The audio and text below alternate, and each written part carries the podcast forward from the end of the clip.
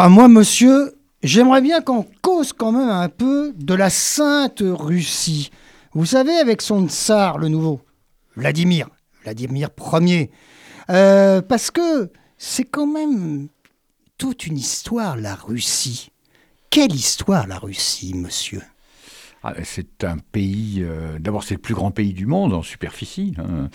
euh, et, et c'est je dirais, c'est une ressucée de ce qu'a été la Russie jadis, avec une culture absolument extraordinaire de production littéraire, musicale, etc. Et c'est en Europe en partie. Et c'est en Europe, comme disait De Gaulle, de l'Atlantique à l'Oural, donc il prenait au moins la Moscou euh, en Europe. Voilà, Saint-Pétersbourg, etc., qui furent les, les, deux grandes capitales de la Russie, avec Kiev en Ukraine, mais ça n'est plus. Ah, la euh, Russie. C'était l'URSS, mais ça n'est plus la Russie. Et euh, je pense que effectivement, ce qui se passe actuellement en Russie, mais il faudrait revenir dans le détail sur l'histoire, c'est que Poutine, avec un score, bon, allez, 70. Pas la soviétique quand même.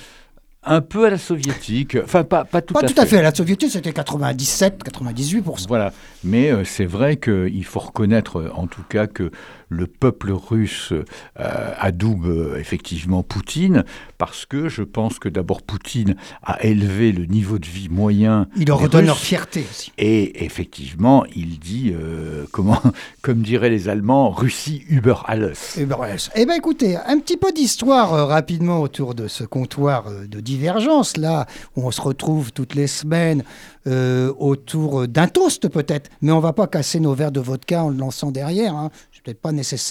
Euh, Vladimir Vladimirovitch Poutine, eh bien, il est né, figurez-vous, à Leningrad. Et Leningrad, aujourd'hui, c'est redevenu Saint-Pétersbourg.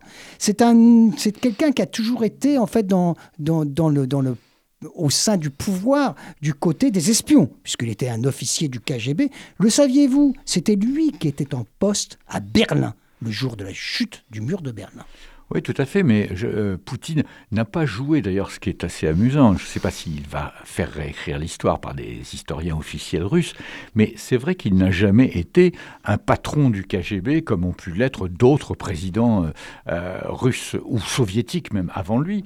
Mais il a surtout bénéficié de l'appui de Helsinki à l'époque. Et il est devenu le patron du FSB. Absolument. Et surtout, moi je crois qu'il a, il a euh, disons, appuyer euh, Helsinki euh, au moment du coup d'État hein, que Helsinki a fait contre Gorbatchev, avec cette, cette grande différence, c'est que Gorbatchev pensait que ce qui était le plus important, c'était de rendre une espèce de liberté individuelle aux Russes, alors que comment, Poutine et Helsinki au démarrage ont dit qu'il faut effectivement redynamiser l'économie soviétique russe. Oui, alors Poutine, c'est quand même un spécialiste de régler les problèmes en amont. Ainsi, Alexei Navalny, son principal candidat qui pouvait se présenter contre lui à la présidentielle, eh ben, il a trouvé un moyen simple, eh ben, il n'a pas pu se présenter parce que sur décision de justice, eh ben, il a été euh, inéligible. C'est très facile comme ça, après d'être tranquillement tout seul, avec, euh, je dirais, quelques faire-valoir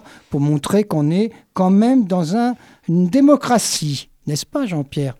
Oui, mais euh, euh, la, notion de démocratie est une notion tellement volatile euh, et a tellement évolué avec l'histoire. Moi, je ne ferai pas de commentaires.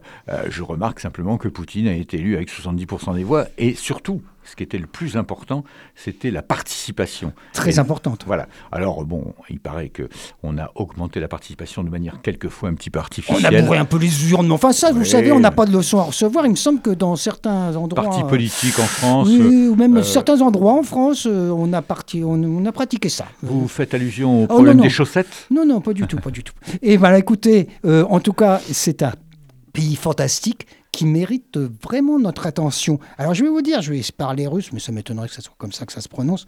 Nazdovrovie, ce qui veut dire Vatjedov c'est-à-dire à ta santé, puisque nous sommes au bar. Absolument.